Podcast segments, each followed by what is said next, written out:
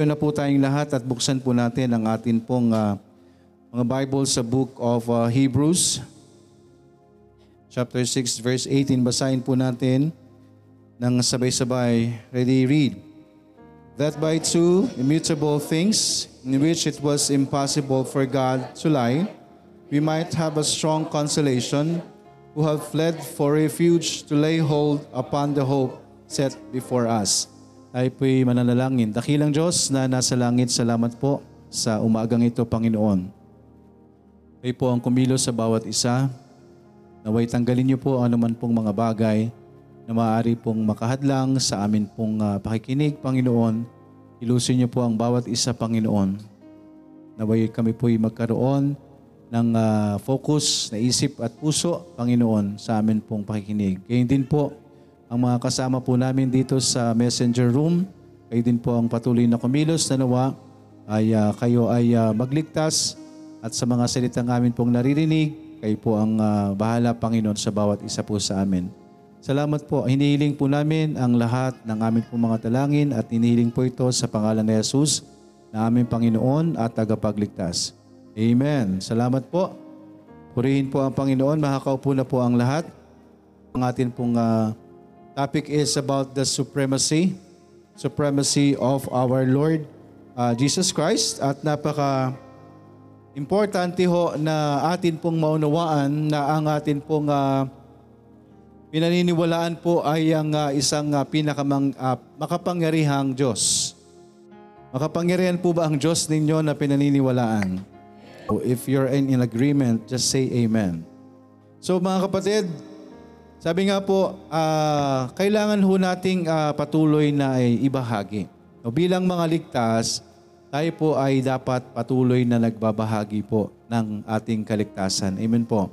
Yung buhay ho natin ay ah, isang malaking ah, pwede nating i-share yung buhay po natin bilang ligtas.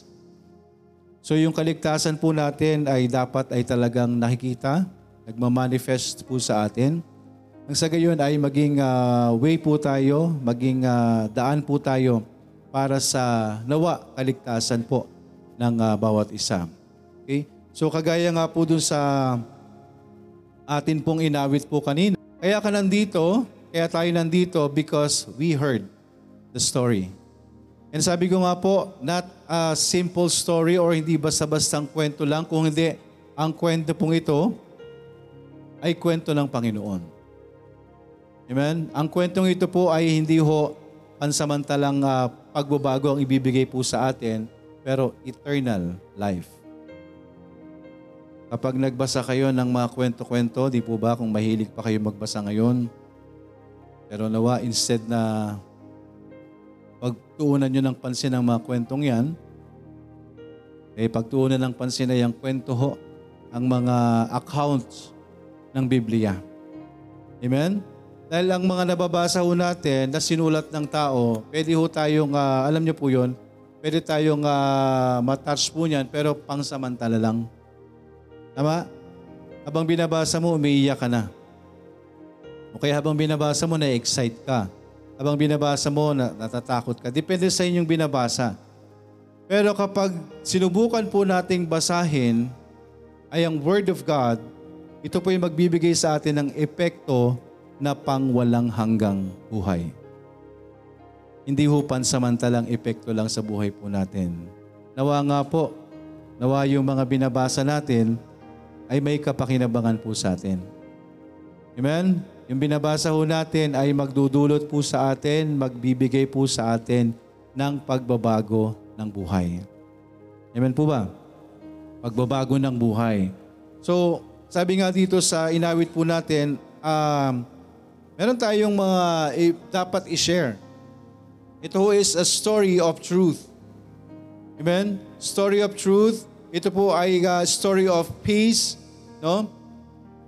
Peace and light. Amen? At yan po'y daladala ng atin pong Panginoon. Meron ho tayong Diyos na makapangyarihan, meron tayong Diyos na totoo, meron tayong Diyos na pabagmahal, at nawa po ah, sa pagbabahagi ho natin, ang bawat isa ho ay lumapit po sa katotohanan po ng Diyos. Sabi po dito, might come to the truth of God. Amen.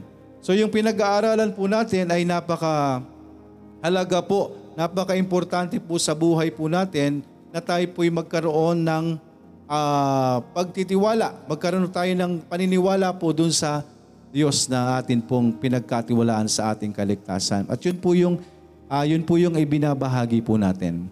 Amen? So nandito na po tayo sa number 3, Roman numeral number 3, at ito is Jesus Christ's supremacy over priest.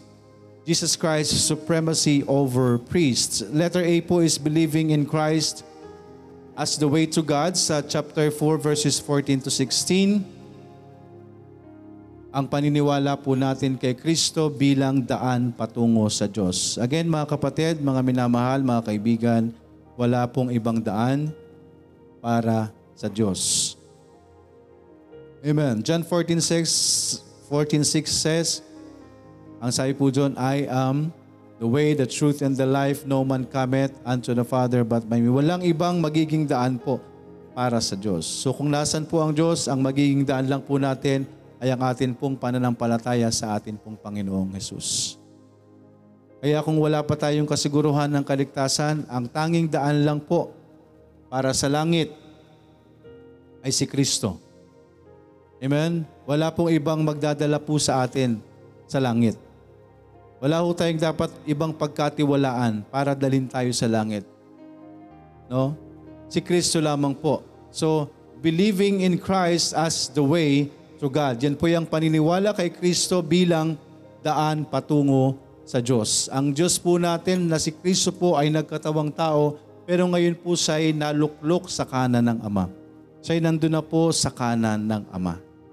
Amen. Ang Diyos po na si Kristo ay muling bumalik sa langit.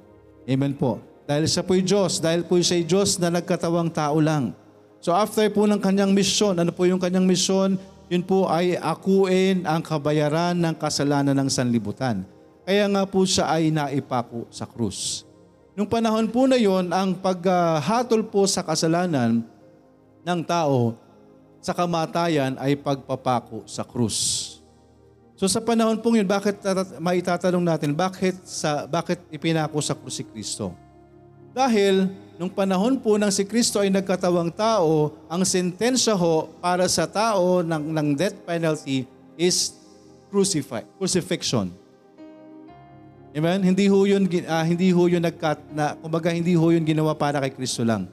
Actually, marami hong pinapako sa krus noon. Nagkataon lang ho na nung si Kristo yung nagkatawang tao, that is the, the penalty. Death penalty po nila doon. Isa sa pinakamatinding uh, parusa is crucifixion. Tandaan niyo po, di po ba, nung, nung inilahad po, inihain po si, sino yon? Si Barabas ba? At si Kristo. Di po ba? Kaya ang sigaw ng tao, crucify Him! Dahil yun po yung pinaka uh, pinakang death penalty na po nila. No? Pero bago pa bago pa i death uh, bago pa ipako si Kristo, di po ba nagkaroon pa siya ng mga pinag uh, pinaghahataw pa siya.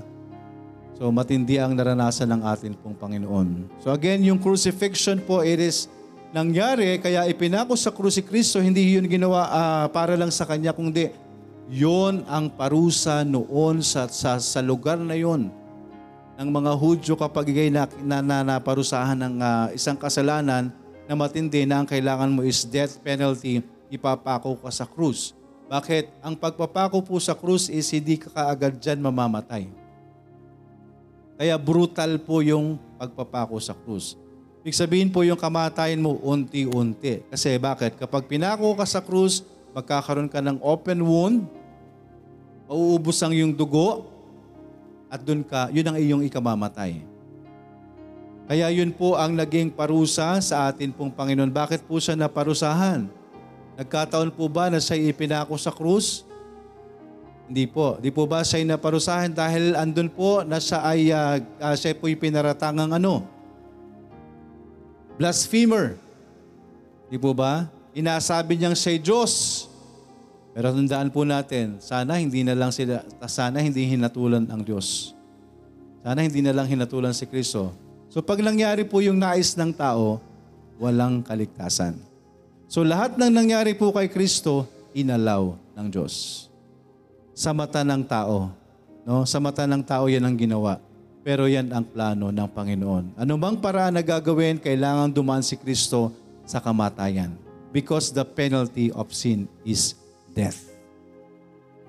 Amen?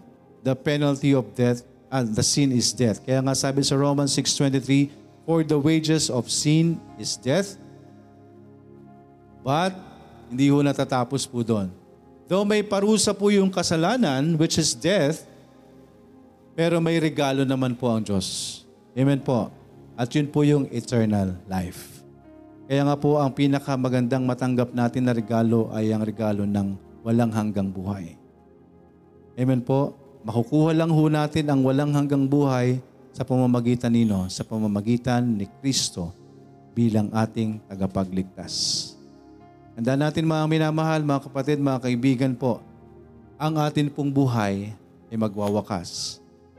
Sa mundong ito, pansamantala lang po yung buhay na tinatahak natin. Ano man pong sitwasyon natin sa mundong ito, matatapos po yan. Pero ang tanong ho, kapag dumating po ba yung kamatayan natin, nakakasiguro ho ba tayo na sa langit tayo pupunta? Sigurado po ba natin na may pupunta tayo, mararanasan natin yung buhay na walang hanggan? Pwede nating maranasan po yan sa pamamagitan nino. Jesus Christ. Amen? Dahil maliwanag po ang sinasabi niya ho. Ang kabayaran ng kasalanan ay kamatayan. Pero may regalo ang Diyos na buhay na walang hanggan sa pamamagitan nino, sa pamamagitan ni Kristo na kanyang bugtong na anak. For the wages of sin is death, but the gift of God is eternal life. Through Jesus Christ our Lord. Amen po. For God so loved the world that He gave His only begotten Son. Begotten Son is Jesus Christ. Whosoever believeth in Him should not perish, but have everlasting life. Amen po. Everlasting life. So again, yung buhay po natin dito sa lupa, pansamantala lang po yan. Pero, may naghihintay ho sa atin na eternal. May eternity after this life, this uh, temporary life on earth. Meron pong uh, buhay tayo sa lupa, pero yung buhay natin sa lupa ay pansamantala lang. But after that, meron pong eternity. Ano po yung eternity na yan? Ibig sabihin po, walang hanggan. Kaya nga po ang ini-offer ng Diyos is eternal life. Hindi po temporary life. Ang ini-offer ng Diyos is eternal life na makakamit lang po natin sa pamamagitan ng kanyang bugtong na anak na itinalaga para maging tagapagligtas. Kung meron tayong Diyos, kung, ina- kung sinampalatayanan na natin si Kristo, meron tayong buhay. Amen? Kagaya ng ating natakil na ho last time. Sino mang may Kristo, siya ay merong buhay. At ang buhay na yan ay yung sinasabi ho sa verse 15, that is eternal life. That is not the temporary life na meron po tayo. No? I remembered na uh, may nasharean kami or dating-dati pa. So sabi, umanib ka sa amin para magkaroon ka ng buhay na walang hanggan. Tapos ang sabi, eh nung na mamamatay na, umanib-anib pa ako sa inyo, mamamatay din pala ako. So mali. Mali yung uh, pagkakaintindi. Ang akala niyang buhay na walang hanggan, hindi siya mamamatay. So mali ang pagkakaunawa natin. Amen? Tandaan po natin, appointed ho sa atin. Sa bawat isa ho sa atin, appointed ang kamatayan. Darating yung kamatayan. Amen? May nakakasiguro ba sa atin ang kamatayan? Masasabi mo ba na pagtapos ng gawain ito, buhay ka pa? Di po ba? Hindi natin masasabi ho yung buhay. Kaya nga ho, may, isa, di po ba? Isang, isang uh, iglap lang. Hindi natin masasabi ho. Kasi kung appointed time na natin, ano po ibig sabihin nun? Kung oras mo na, oras mo na. Kahit ano pang gawin natin. Di po ba? Kaya ho, kahit anong gawin ng tao, kahit gaano karami yung pera natin, kahit ubusin natin yung yaman natin, no? Kung mamamatay tayo, namamatay na tayo. Di ba? Meron naman pong gusto ng mamatay. gustong-gusto nang mamatay, pero hindi mamatay-matay dahil hindi niya pa araw ng kamatayan. Amen? So hindi ho yan nagkataon. Yan ho ang salita ng Panginoon. Kung kailan sinabi ng Diyos ang iyong kamatayan, dun ka mamamatay. Pero again, tandaan po natin, may kaparusahan po. Tayong lahat ay makasalanan. Tayong lahat na nandito sa lupa ay makasalanan. Wala hong pwede magsabi na, na wala tayong kasalanan. Dahil kapag sinabi ho natin yon, tayo po ay nagsisinungaling. Ang lahat ng ay makasalanan, so ang kasalanan yan ay may kabayaran. For the wages of sin is death, but the gift of God is eternal life. Through Jesus Christ our Lord. Paano tayo magkakaroon ng buhay na walang hanggan? Sa pamamagitan ni Kristo na anak ng Diyos. Amen. All you have to do is to put your complete trust. Ipinako si Kristo para sa kabayaran ng kasalanan dahil tayo ay madumi sa harapan ng Panginoon. Nung nagkasala ang unang tao sa Garden of Eden, naipasa na yung kasalanan sa lahat ng tao. Even yung nasa sinapupunan, makasalanan na yan. According to book of Psalm. Diba? We're shapen in iniquity. Di ba? Nasa sinapupunan pa lang, makasalanan na pala tayo. Dahil ang dugong nananalaytay po sa sangkatauhan ay isang dugo ng makasalanan. Sino yon? Ang dugo ni Adan. Naipasa na po yan. Hindi na ho natin may iwasan po yan. But for God so loved the world, He gave His only begotten Son. Anong gagawin lang ho natin? Pagtitiwalaan natin si Kristo because whosoever believeth in Him should not perish. So kung sino daw pong magtitiwala kay Kristo, hindi na mapapahamak. Pagkos, magkakaroon siya ng buhay na walang hanggan. Amen po. Magkakaroon po siya ng buhay na walang hanggan. Again mga kapatid, at this very moment, tayong mga anak ng Diyos dapat nagpipray tayo. Because the Word of God is being preached. Because the truth of God is being preached. Dapat pinagpipray natin yung kapangyarihan ng Panginoon, yung working ng Panginoon while this words is being preached. Dapat pinagpipray natin, Lord, kayo ang kumilos sa amin pong mga mahal sa buhay nawa isang araw iligtas niyo po sila, kilusin niyo po sila, Panginoon. Because there is power in the Word of God. We cannot save them. Wala tayong maililigtas kung hindi sa pamamagitan lang ng kapangyarihan ng Panginoon. Amen? Kapag ang Diyos ang kumilos po sa sino mang tao na handang magsisi sa kanyang kasalanan, kung, kung aaminin natin na tayo makasalanan sa harapan ng Panginoon, hindi ho tayo pwedeng hindi patawarin ng Panginoon. Siya po'y napaka-sensitibo sa pagdating sa kasalanan. Our God is so sensitive. Sabi po dyan, For we have not a high priest, the verse, uh, chapter 4, verse 15, For we have not a high priest which cannot be touched with the feeling of our infirmities. Ang Panginoon po ay hindi ho tayo kayang hindi patawarin. Ibig sabihin lamang po kahit sino ka. Kahit sino ka, kahit ano ka pa, kahit ano pa yung kasalanang naiisip mo, huwag kang magkaroon ng reservation. Baka hindi ako patawarin ng Panginoon. Baka hindi ako mapunta sa langit. Baka, no. Ang Diyos po natin ay tapat na tayo po'y kanyang patatawarin kung hihingi tayo ng kapatawaran sa atin pong Panginoon. Amen?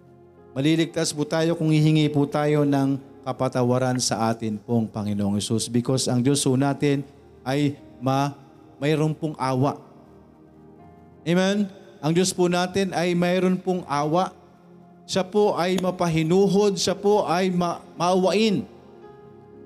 Kung lalapit lang ho tayo sa Kanya with all our hearts, kung lalapit lang ho tayo sa Kanya ng buong puso, nahihingi po tayo ng kapatawaran sa atin pong mga kasalanan, ililigtas po tayo ng Panginoon.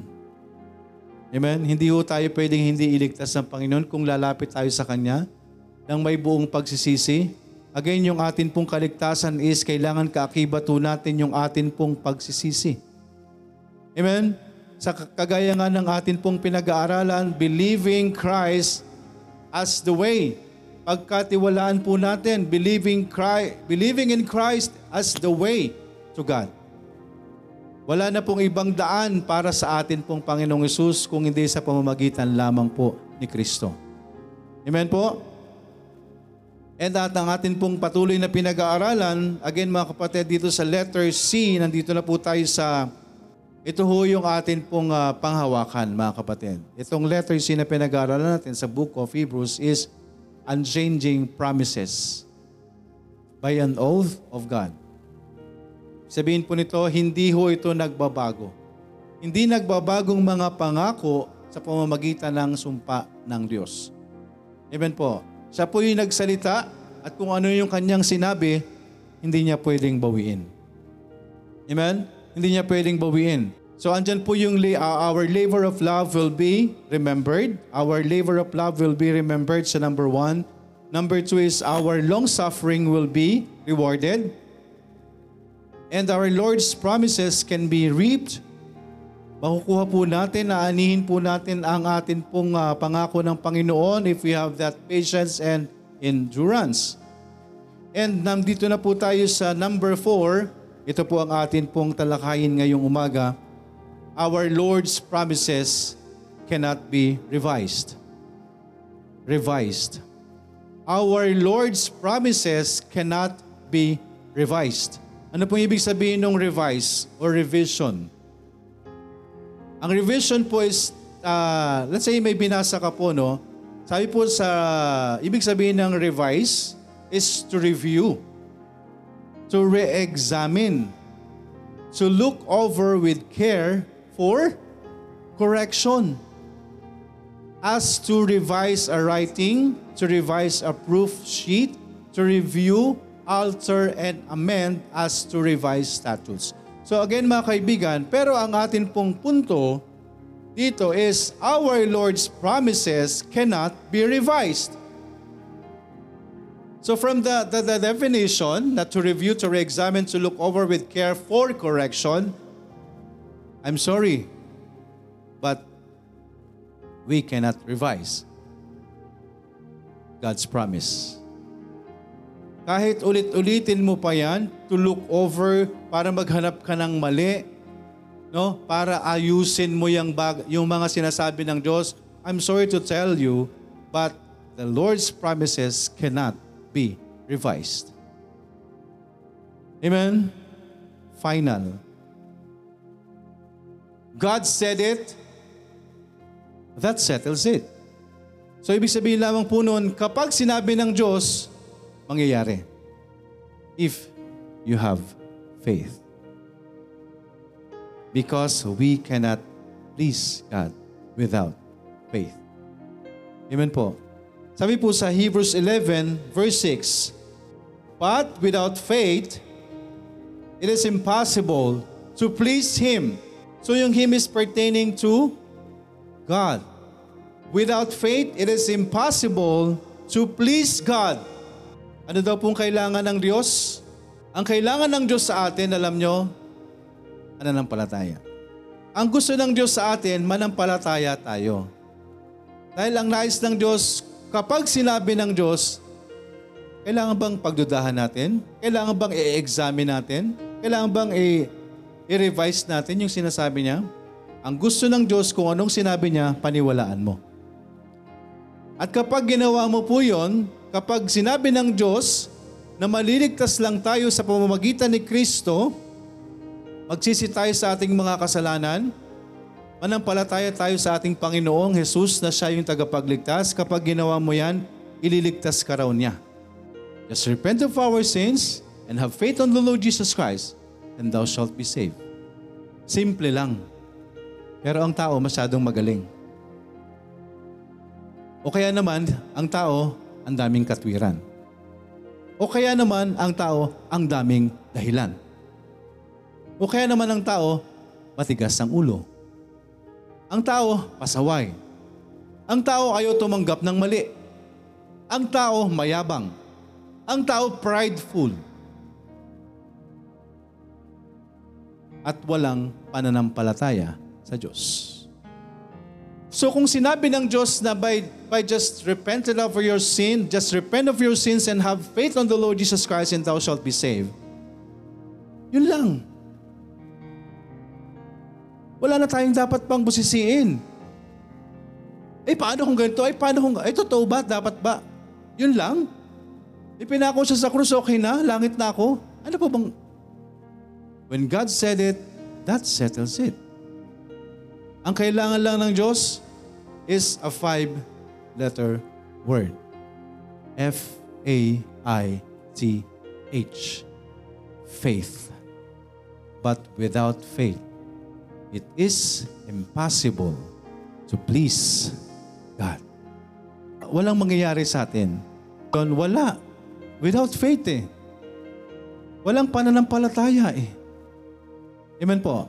So kung wala tayong pananampalataya, hindi talaga natin paniniwalaan ano bang sinasabi niya. So kung wala tayong pananampalataya, gagawa tayo ng sarili nating paraan for us. Sabi nga, dalhin tayo sa langit. Kaya doon nagkakaroon ng kapahamakan. Ang simple-simple ng sinasabi ng Diyos, Repent of your sins and have faith on the Lord Jesus Christ and thou shalt be saved. Yun lang. So anong gustong gawin ng tao? Ang dami nilang gustong gawin.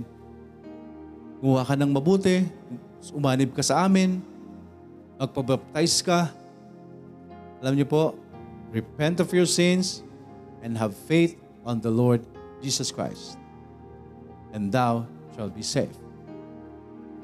Dahil hindi ho pwedeng i-revise ang pangako ng Diyos. Ang pangako ng Diyos sa sino mang mananampalataya kay Kristo ay maliligtas. So kung ipinangako niya po yan, mangyayari po yan. Pastor, how can you be so sure? By faith. Amen po. It's a matter of faith. Alam nyo, yung hindi, manin, hindi naniniwalang walang Diyos, may pananampalataya din siya eh. Anong pananampalataya niya? That there is no God. Amen? Yun ang pinaniniwalaan niya. Ang sumasamba sa Diyos-Diyosan, may pananampalataya din. Dahil naniniwala sila sa inukit nilang kahoy na yan, sasambahin nila at Diyos nila yan. Yun ang pananampalataya nila. But as for me and my house, we will serve the Lord, the living God. So if you have faith, nawa, ang panalangin natin, ilagay natin sa tama. Amen? Kaya nga sabi ni, ni Joshua, di po ba? Kung kayo maniniwala kayo dun sa mga Diyos-Diyosan ninyo ng mga, ng mga unang mga tao na sinasamba nila yon, kayo ang bahala. Basta ako, maglilingkod ako sa Diyos na buhay. Amen po. Kaya nasa sa atin kung sino po ang paglilingkuran natin. Magsabi ni Diyos, sige, paglingkuran nyo yung mga, ninu, yung mga sinamba ng mga ninuno nyo. Pero ako nakilala ko na yung Diyos na buhay. Kaya ang paglilingkuran ko na ay ang Diyos na buhay na. Bakit kay pagpapatuloy ko pa yung maling katuruan? Bakit paniniwalaan ko pa yung maling paniniwala nila? Eh nalaman ko na nga yung katotohanan. Amen? Nalaman na natin yung katotohanan, eh bakit babalik pa tayo dun sa kabulaanan? Na sinabi ho na si Kristo wala na dito sa lupa. Eh bakit sinasamba natin eh kung sino-sinong nandito sa lupa? Ang gusto ng Diyos, manambahan tayo sa Espiritu at katotohanan. So kung mananampalataya tayo, manalangin tayo sa Diyos na nasa langit, hindi kung kani-kaninong nakita natin dito sa lupa. Dahil hindi tayo maririnig ng mga bagay na yan. May mata, hindi nakakakita. May tenga, hindi nakakarinig. May paa, hindi nakakalakad. May kamay, hindi nakakahawak. Pero ang Diyos natin ay buhay na nasa langit. So kung yun ang Diyos nating buhay, alam mo na, nalaman mo na, sino pang sasambahin mo? Magpapatuloy ka sa maling paniniwala. Ayun ang sabi ni Joshua. Nangyari na po noon at patuloy na nangyayari ngayon dahil bulag ang sanlibutan. Paano aakayin ng bulag ang mga bulag? Ha? Paano nga akay ang mga bulag sa mga bulag? Pare-pareha silang babagsak sa bangin. Hindi pwedeng akayin ng bulag ang mga bulag. The truth shall set you free.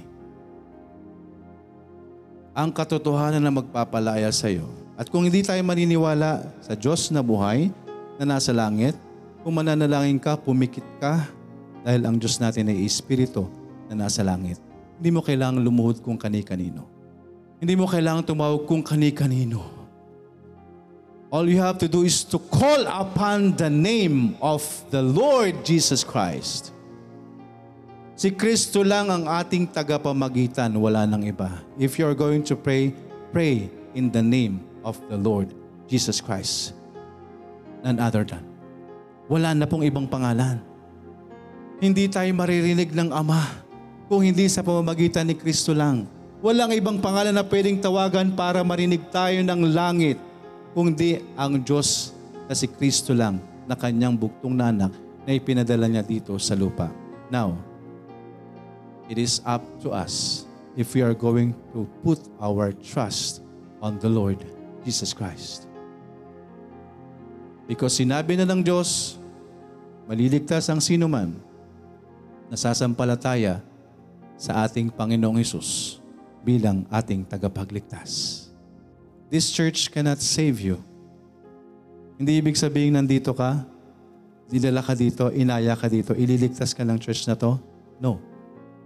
Because maraming nasa loob dito, maraming mga tao dito, hindi pa rin save. So kung totoong magliligtas ang simbahan at kung sino mga mga simbahang nagsasabi na kapag umanib ka sa kanila ay maliligtas ka, bula ang propeta yon. Because there is no other way aside from Jesus Christ. The, the, good, the good thing is, this church can teach you how to be saved. This church can lead you to the, the truth. This, can, this church can teach you how to be saved. But I'm sorry to tell you, this church cannot save you. All you have to do is to put our complete trust on the Lord Jesus Christ. So kanino ka papasok na eskwelahan? Yung nagtuturo sa iyo ng tamang pagsusulat? Yung nagtuturo sa iyo ng ABCD? Yung nagtuturo sa iyo ng 1, 2, 3? O yung papasok ka sa, sa school na bahala ka sa buhay mo? Gawin mo kung ano gusto mo. Okay na yan. May matututunan ka ba? Kaya kung papasok kayo ng simbahan, siguraduhin nyo yung pinapasok nyo simbahan, may matututunan ka. Siguraduhin nyo yung simbang pinapasukan nyo, aakayin kayo sa katotohanan. Siguraduhin nyo yung mga simbang pinapasukan nyo ay magtuturo sa inyo na ang tamang daan lang po sa langit ay si Kristo. Huwag tayo magbigay ng kung ano nung pangako. Huwag tayo magbigay ng false hope. Hindi ho pwedeng okay na yan. Hindi ho. Ang sabi ng Diyos, magsisi sa kasalanan at manampalataya kay Kristo para tayo'y maligtas. So kung sinabi ng Diyos na magsisi sa kasalanan at manampalataya kay Kristo, magsisi tayo sa kasalanan natin at manampalataya tayo kay Kristo para magkaroon tayo ng buhay na walang hanggan. When God said it, that settles it. That's all. Yun lang po ang kailangan po natin gawin mag-repent. Sino pong hindi makasalanan po dito? Sino po ang walang kasalanan? So that's a good sign. Meaning, ina-accept mo na makasalanan ka. So kung ina-accept mong makasalanan ka, ang sabi ng Bible, naniniwala ka ba sa Bible? Sino pong hindi naniniwala sa Bible? So that's a good sign, naniniwala ka sa Biblia. Inamin mo, tinanggap mong may kasalanan ka, naniniwala ka sa Bible. Bakit? Wala po akong pagkukunan na sinasabi ng Diyos na pangako niya. Kung hindi, salita niya lang.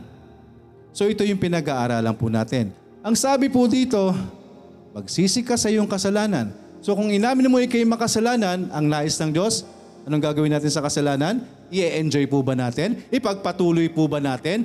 Gawin lang po natin? Hindi ho. Ang sabi ni Kristo, magsisi sa ating kasalanan. Amen? So kung inamin mong ikay makasalanan, ang kailangan lang natin gawin, magsisi sa kasalanan. Amen?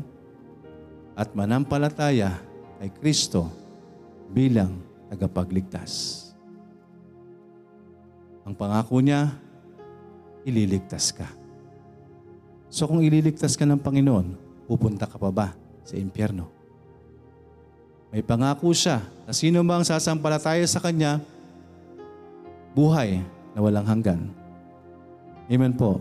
So kung nag nagsisi ka sa iyong kasalanan, parus- paparurusahan ka pa ba? Hindi na. Buhay na walang hanggan ka na. Amen po. Paano ka nakakasiguro, Pastor? Pananampalataya.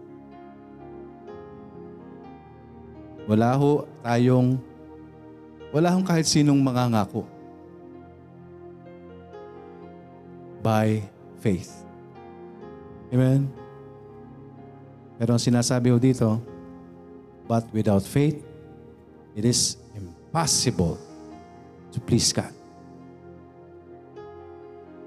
For he that cometh to God must believe that He is.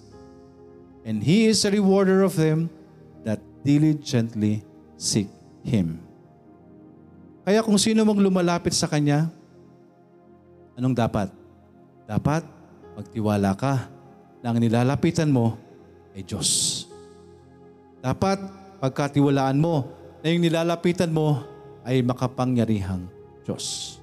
For he that cometh to God must believe that He is. Amen po? Our Lord's promises cannot be revised. Hindi ho pwedeng baguhin po natin ang sinasabi ng Diyos. Kung magdadagdag tayo, dadagdagan tayo ng parusa.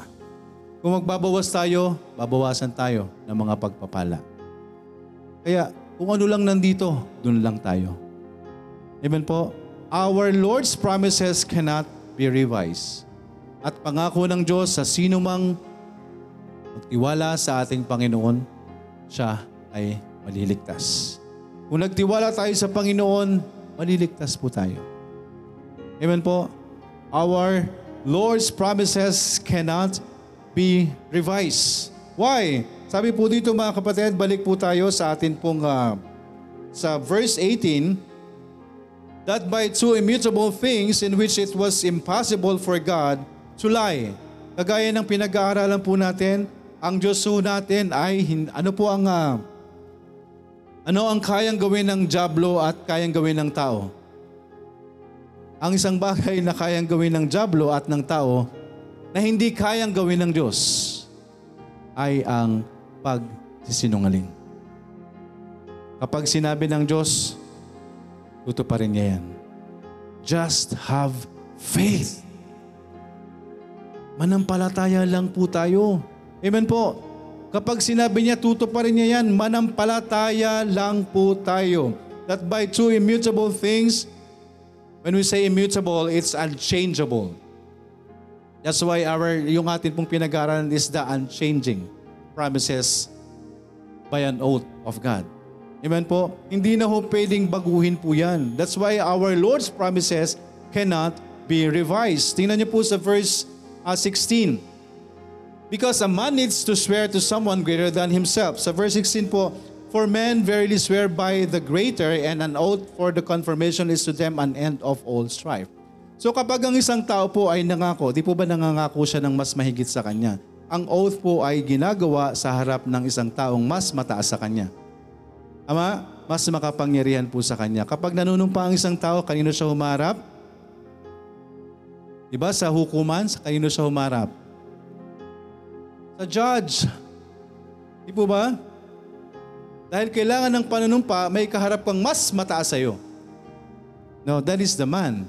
A man needs to swear someone or to someone greater than himself. So ang tao po pag manunumpa dapat mas mataas sa kanya yung kanyang kaharap para magkaroon ng bisa ang kanyang panunumpa. Letter B, sabi po, but kabaliktaran po ng tao ang Diyos ho. Sa letter B, sa 13, for when God made promise to, to Abraham, because he could swear by no greater, he swear by himself. Lo, sino po ba ang uh, uh, accepted yun? Tatanggapin po ba yan dito sa lupa? Nag, nag-oath taking ka by your own? Hello? Palagay niyo po valid po yon? Pero sa Diyos, valid. Why? Because God is the greatest. Amen? There is no other than greater than Him.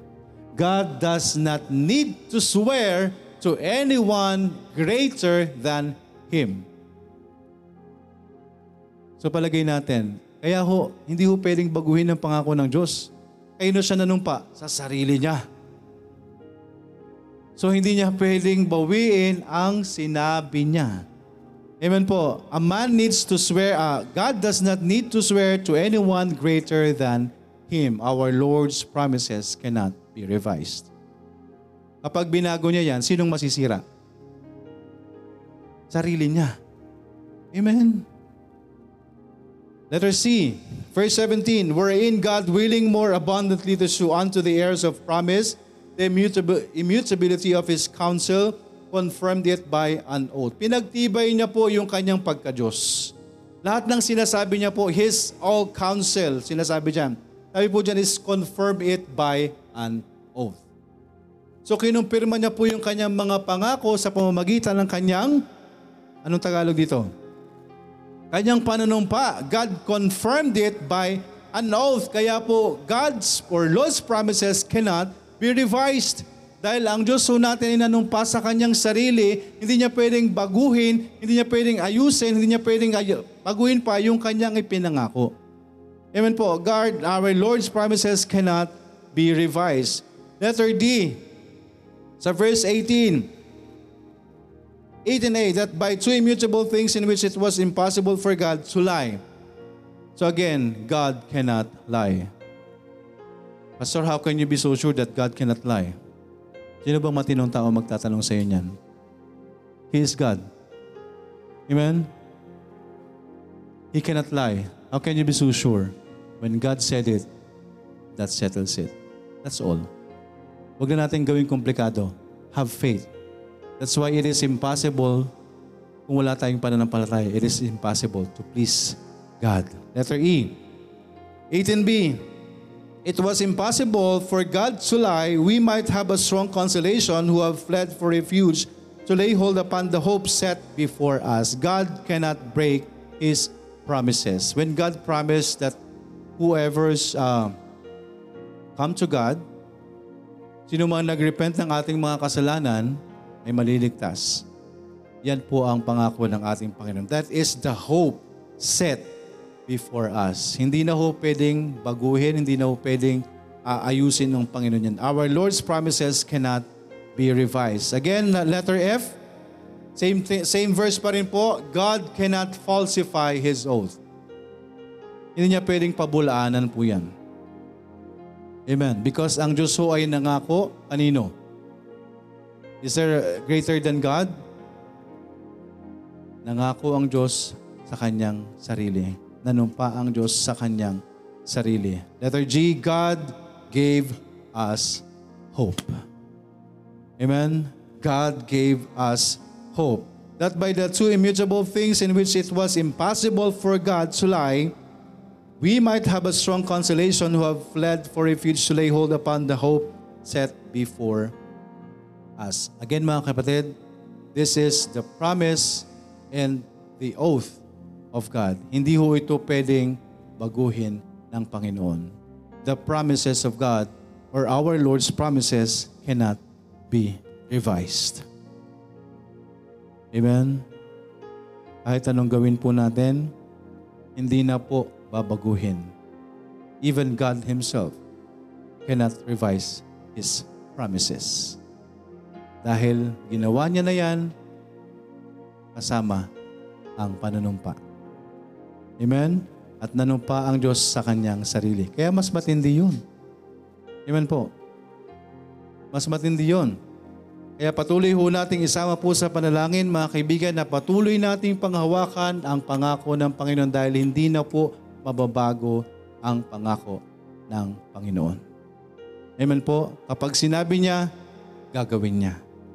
Our Lord's promises cannot be revised. Amen. Purihin po ang Panginoon. Tayo po ay mananalangin. Dakilang Diyos na nasa langit, salamat po sa umagang ito. Salamat po sa inyong mga salita na naihayag. Naway kayo po ang kumilos sa bawat isa. Panginoon, sa katotohanan aming nalaman, Panginoon, ng iyong salita. Tulungan niyo kami na magkaroon kami ng tamang tugon. Dahil ang pagsisisi, Panginoon, ay nararapat sa mga taong makasalanan at ang pananampalataya sa aming Panginoon nang sa gayoy maligtas po ang sinuman. Kayo na po ang kumilos, Panginoon, sa bawat isa, sa lahat ng nakapakinig o sa maaari pang makapakinig, Panginoon. Sa inyo po namin ito patuloy na tinatagubilin, Panginoon. Git sa lahat, Panginoon, ng amin pong mga mahal sa buhay, mga kaibigan, sa sino man na amin pong nababahaginan, sa kasama po namin dito sa messenger room, gayon din po ang amin pong mga mahal sa buhay na nandito sa loob ng bahay-sambahan, Lord. Sa inyo po namin tinatagubilin, Panginoon, ang kaligtasan ng bawat isa. Nawa, magkaroon kami ng totoong pananampalataya. Magkaroon kami ng totoong puso, Panginoon. Pagsamba namin sa inyo, Panginoon, sa Espiritu at katotohanan. Panghawakan namin ang inyong mga pangako na kailan may hindi nyo na ito babaguhin. Salamat po, Panginoon. Ito ang aming pangahawakan hanggang sa muli nating pagkikita, Panginoon. Maraming maraming salamat. Pinupuri ka po namin at pinapasalamatan. Inihiling po namin ang lahat ng ito sa pangalan ni Jesus na aming Panginoon at tagapagligtas. Amen.